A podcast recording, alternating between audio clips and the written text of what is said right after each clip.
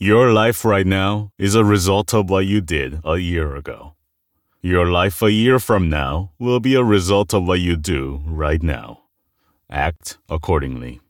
I think there's a lot of truths to be said with this quote.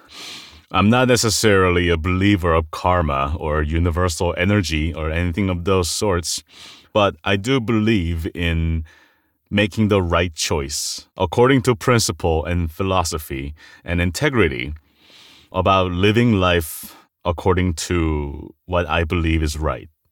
And I honestly believe that where I am right now in life, both personal and professional, is a direct result of the choices that I've made and the way that I've conducted myself as a person and as a business a year ago, two years ago, 10 years ago.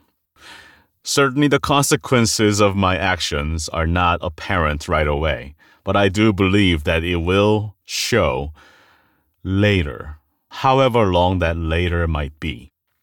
This is why I try to live my life morally, ethically, and striving to be the best human that I can be, showing empathy, kindness, and love.